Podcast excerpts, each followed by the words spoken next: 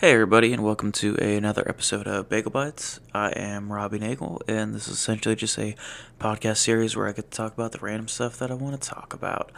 So today, I'm kind of asking the question of, is there a significance as to why Jesus died in the year 33 A.D., most likely? Is there a significance to that? Could it be any year? Yeah, so, I mean, we can presume that technically he could have lived longer. Even with people coming after him, he clearly had the ability to evade them until a certain appointed time. And then, in all reality, he technically could have lived forever as mortal, I assume. So why the year 33? Was there something important about it? And I pretty much believe that the entire answer is found in Luke 4:16 through 21. The passage says this: "So he came to Nazareth, where he had been brought up, and as his custom was, he went into the synagogue on the Sabbath day and stood up to read.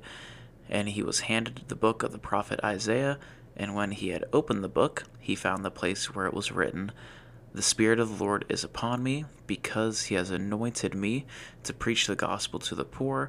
He has sent me to heal the brokenhearted, to proclaim liberty to the captives, and recovery of sight to the blind, to set at liberty those who are oppressed, to proclaim the acceptable year of the Lord.' Then he closed the book and gave it back to the attendant and sat down. And the eyes of all who were in the synagogue were fixed on him. And he began to say to them, 'Today the scripture is fulfilled in your hearing.'"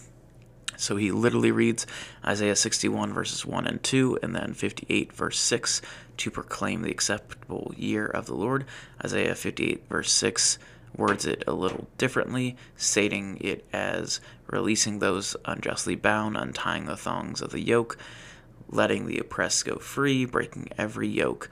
In Isaiah, it is very clearly talking about the fast of Yom Kippur in correlation with the Shemitah, or Sabbath year, a year where debts are forgiven and Israelites are freed. That isn't the specific year Jesus is talking about, though.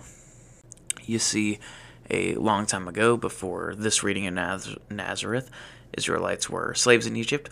They were well aware of slavery and unjustly being bound.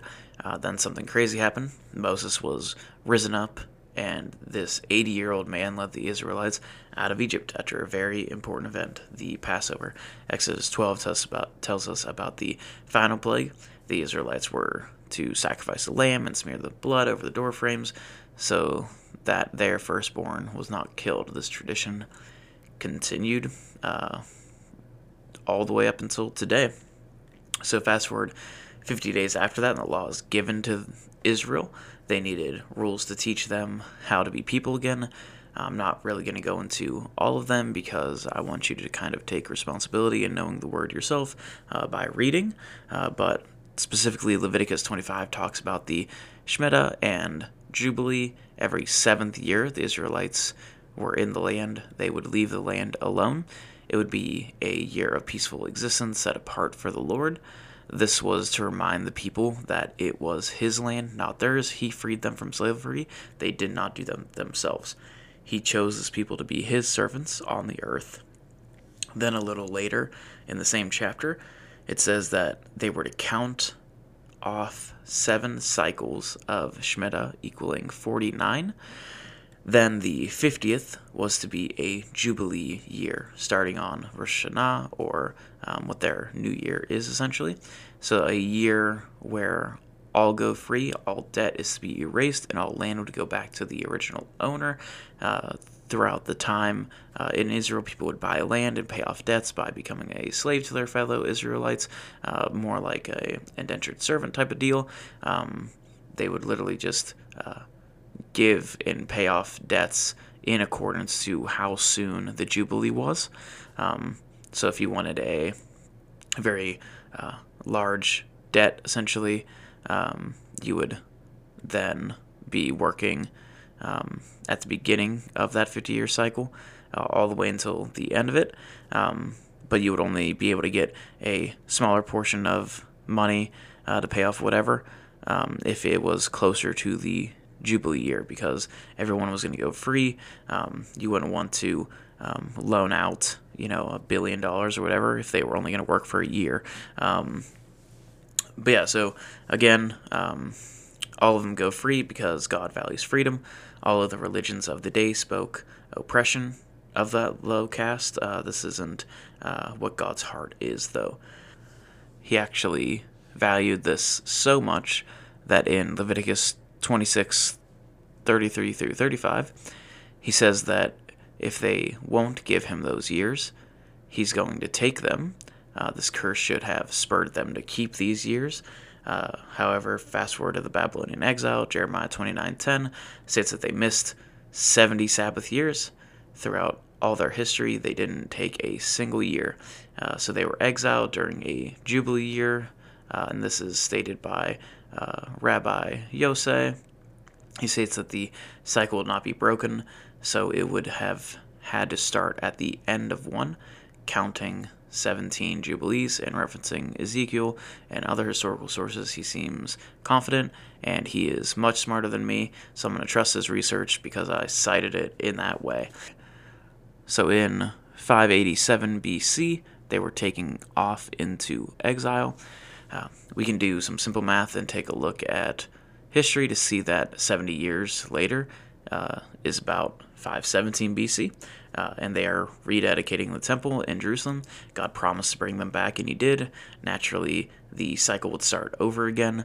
They should have learned their lesson. They should have taken every 7th year, and then every 50th year as a Jubilee.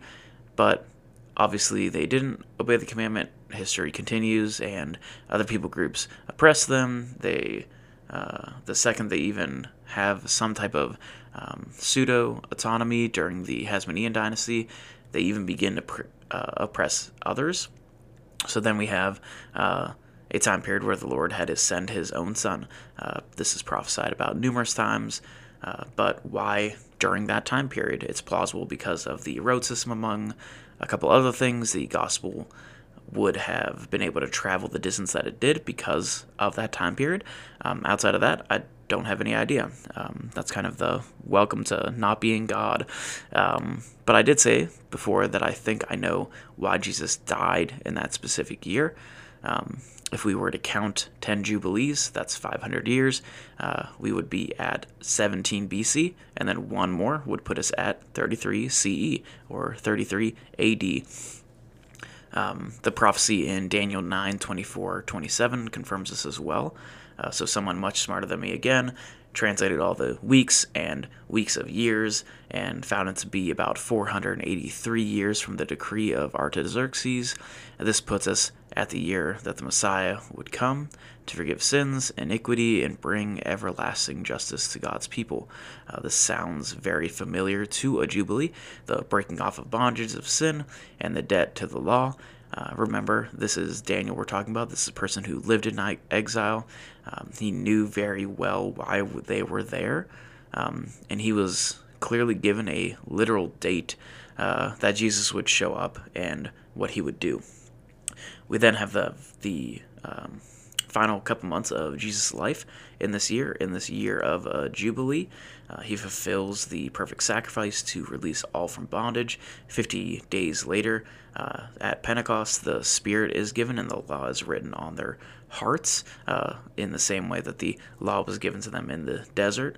These are all kind of reflections of each other. And this event literally changed the entire world. The gospel was shared throughout all of the known world at the time, and it continues on to be shared today. It changed history so much so that we literally call every year a Jubilee. When we say, 2021 AD, Anno Domino means in the year of our Lord. In Luke 4, this is the year Jesus proclaims. So why 33 AD? Simple. It was the first and only Jubilee Jesus would have been alive for, and he wasn't going to wait around until his 80s for the second one to come around. He came here on a mission, and he completed that mission, obviously. He wouldn't have been around for the 17 BC one, and he wasn't going to wait until, 83 AD? That would just waste the time. Like, why would he do that if he was there on purpose with the mission, and he continually stayed in the will of the Lord? But yeah, so that's some random history and some of my thoughts on why that year is important. I kind of asked myself that question a while ago, really studied and researched. That's why I cited a couple different things in this one instead of completely off the top of my head like the majority of these are. But I wanted to reteach this again. I've taught it before. I think I've written a blog about it. So if you read that, obviously this sounds a little familiar, but the only way you're going to really learn something is by repetition. So if you forgot the majority of this, then there was your refresher. As always, I certainly appreciate everybody that listens to these, and yeah, I'll catch you guys at the next one.